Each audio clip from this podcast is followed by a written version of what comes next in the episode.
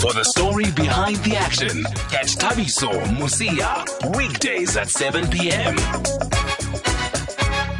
So let's talk rugby then. Bulls champions, and we'll speak to the man who's been covering Super Rugby Unlocked extensively, especially with a focus on the Bulls. Ashfaq Mohammed, Cape Sports editor at Indi- Sports editor at Independent Media, joins us on the line. Ashfaq, good evening, and thank you for speaking to us here on SAFM tonight. Hey, Thabiso, how's it, man? Fine, thanks, Ash, Ashfaq. Thank you very much. I've been reading a lot of your stuff um, in the Star. You've really been following the Bulls. But f- firstly, is this a fourth Super Rugby title for the Bulls or a first Super Rugby Unlock title, Ashfaq? The first Super Rugby Unlock title, Thabiso.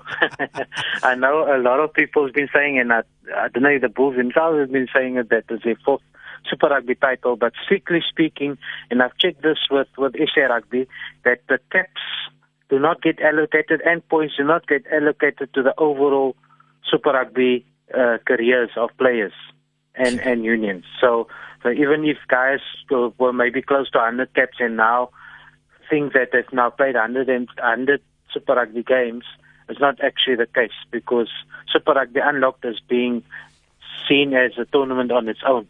You know, so um, so yeah, so it doesn't count towards the overall, and so it's not the fourth, but still, still a great achievement for the Bulls.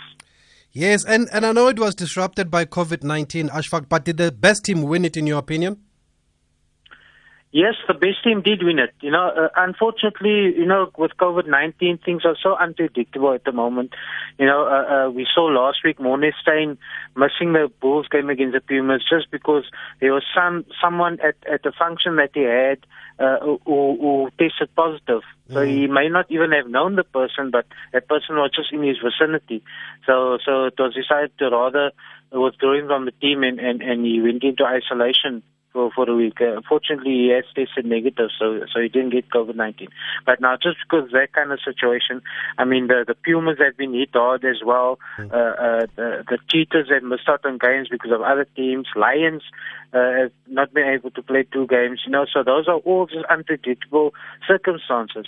But yet through that, you know, the Bulls have sort of managed to keep their side clean. Um, you know, they've they've pitched up. As Jake said, you know, he's a stickler for these rules and traditions. He says all the teams knew these are the circumstances. There are two trophies up for grabs.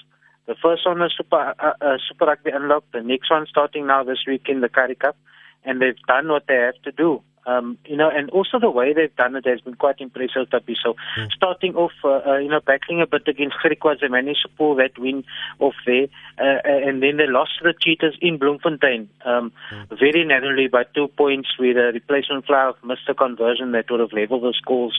So, so even though they didn't play well, they nearly pulled that one off, or at least a draw. But then from there, they just managed to click they found their rhythm on attack, particularly against the Sharks. It blew them away. And then the Stormers, they destroyed within 60 odd minutes. And even though the game was called off because of, of a thunderstorm uh, on the Highveld, they, they were still awarded the points here uh, by 39 6. And how do you describe the brand of rugby they've played under Jake White? You know, that has been the interesting thing, Thabiso, because I remember reporting on the Springboks back in the day when Jake was the coach, and I gave him a bloody hard time about the way the Boks used to play then. You know, it was forward based, a lot of kicking, not much enterprise on attack, you know, and, and, and he was heavily criticized across the board. Uh, of course, he came out smiling uh, at the end by, by the Boks winning in the World Cup. Mm. But that, uh, in terms of his style, was still uh, problematic. But this time around, I can truly say the Bulls played a wonderful brand of rugby, all encompassing, mixing up the play. Even though they had someone like Morné Steyn, who many people see as a kicking fly off, he also really did play wonderfully well. I mean, there are some serious track runners at the back. Kurt-Lee Arendse, the former seven star uh, on the wing. Stedman Gans outside center, another former sevens player. He was devastating whenever he got the ball. And a guy like Cornal Hendricks as well uh, sort of reinvented himself as an inside center, some barnstorming runs up the middle. So, you know, they, they mix it with the forwards as well. Duane Vermeulen, Trevor Nyakane leading the charge there. The lock, young lock, Ruan Nortje. Jason Jenkins, another strong lock, you know, Marco van Staden, the list goes on. You know, so it was sort of a complete performance. The forwards did well, particularly with the lineouts and, and mauling. Uh, uh, scrum sort of up and down, but, you know, there are some good backs around. But the way they mixed it up, backs and forwards on attack was wonderful to see. For those just joining us, we're just chatting to Ashfaq Mohammed, Cape Sports editor at Independent Media, just about how the Bulls won Super Rugby Unlocked, the inaugural Super Unlocked, Super Rugby Unlocked title. You've mentioned Morné Steyn, Ashfaq. How important was he? Because I know he came under a bit of criticism when he returned uh, to South Africa. People said he's taking the place of a rising star in Manie Libbok, but it seems like he was a crucial part of this Bulls team. Yeah, I was also sort of skeptical about his return to, to Pretoria, you know, Thabiso, because he's been around a long time. Uh, things didn't end up well at the Boks for him. Uh, he went to France. He did okay there. Uh, Jake uh, uh, actually watched him there and said that was one of the reasons why I brought him back because he felt he could still do the job at, at this level. But still, coming back 36 years old, he thought, no, man, what's going on here? But Morné silenced the doubters, you know, he really, the way he played, attacked the gain line, uh, uh, sort of kick pass, chips over the defense, mixing up his play, backhanded offloads, he had it all. You know, and and uh, it's just a pity that we didn't almost see this kind of Morné Steyn when he was uh, the starting flyer for the Springboks. You know, uh, perhaps a different kind of presence back then in Test rugby and for more. But really, uh, was great to see him really showing his full array of skills. There was also a lot of uncertainty at nine at the Bulls with Embrose Papier and Ivan van Zyl. Is Ivan now the number one, and was that an important decision for Jake to make? Yeah, that that was a big one. You know, uh, uh, I like Embrose Papier as a player. I think he's got something special in terms of his pace across the ground. But the service has always been an issue for me. His passing and decision making. Uh, you know, he is still a youngster, but uh, those are the those are the main issues that he needs to sort out. And Ivan van Zyl sort of also been up and down uh, with his service. But we know that uh, uh, Fourie du has been working with with the two of them, and it has a major impact on on Ivan van service from the base. You know. No more does he take those irritating few steps from a ruck before he passes. Now he gives the ball straight from the base. And that just allows a, a bit of space and more time for the rest of the backline to do their thing. You know, and that has been a major part. And also his ability to, to, to get the gap around the fringe as well. He's, he's mixed up his play as well. Not just feeding the backline, but sometimes going for it himself. And, and, and, and his kicking game has also uh, uh, worked out quite well for the Bulls. You've touched on that centre pairing of Stedman Gans and Cornal Hendricks. It surprised a lot of people this season. Does that include you? Oh yes, oh yes. Uh, uh, we had a chat with Cornal Hendricks yesterday, and and I asked him, uh, are they like the yin and the yang of of each other? and Stedman heard it, and he then came onto the camera and said, hundred percent. you know, because it's really they complement each other really well. Cornal being very direct and, and, and, and he can take on the defense, uh, uh, whereas Stedman has the pace uh, just to take that outside gap, you know, and really get away uh, uh, uh, out wide. So, so that is uh, uh, Cornal was saying he does the dirty work, and and Stedman is the guy who scores all the tries. Has he put himself in the book reckoning, Stedman? Oh yes, uh, uh, Cornal in fact said that uh, if there's one thing he would tell Rassie Erasmus and Jacques Nienaber is to pick Stedman Gans at outside centre. Uh, I think he's, he's really performed well. Uh, uh, although you could say it's only been like six matches or so, so so you know you must do it over a long time. And Lukhanyo Am is of course the established first choice outside centre for the Springboks, and he's been great for, for the Boks over the years. But you know, Stedman just gives something different, and I feel that for me also with Lukhanyo, even uh, though Damian de Allende did so well at the World Cup particularly, for me Lukhanyo would actually make a better inside center. I think just his skill set uh, uh, would complement that kind of role, a playmaker, organized, steady defense, you know. Whereas for me, a number 13 must have that out and out pace. And that I think is something a Stedman Gans can, can bring to a Springbok backline. Yeah, and so what he did to Sikhumbuzo Notshe there in one of oh, the matches. anyway, let's take one of the voice notes. Not she wouldn't want to remember that one. We've got a voice note that's come through on 0614104107. Uh, good evening to your listeners. Speaking to the, the David Kriel. Um, I think is a one. You know, I, I, think it's definitely one day going to be a Springbok. Uh, maybe you can comment about David Kriel um, because he's a wonderful talent. You know, throughout this this tournament, injury to. Um, to Gio Aplon. He has been in wonderful uh, form throughout the tournament. And then, simply, um, when will the four uh, Super Rugby Sharks, Lions, and the Stormers team, or the Pro 14, um, uh, when um, will will they be joining the Pro 14? And what's going to be happening to the Cheetahs? Has he had anything? Whether which competition they will join? Thank you very much, Thabiso.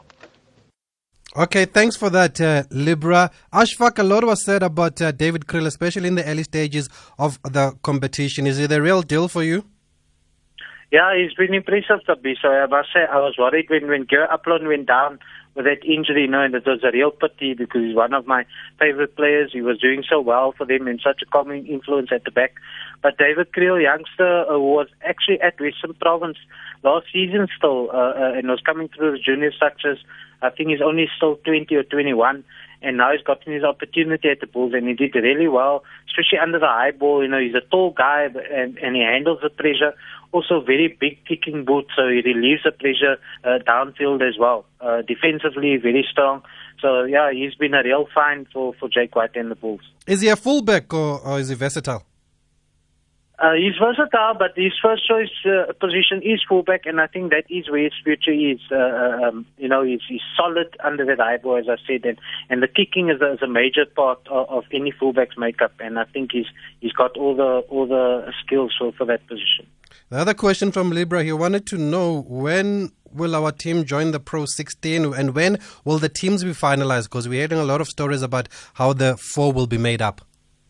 Yeah, it will definitely uh, uh, Jake White, in fact, himself mentioned now over the weekend about maybe March next year, mm. uh, uh, where, where the the tournament will start again, where the South African teams will be involved.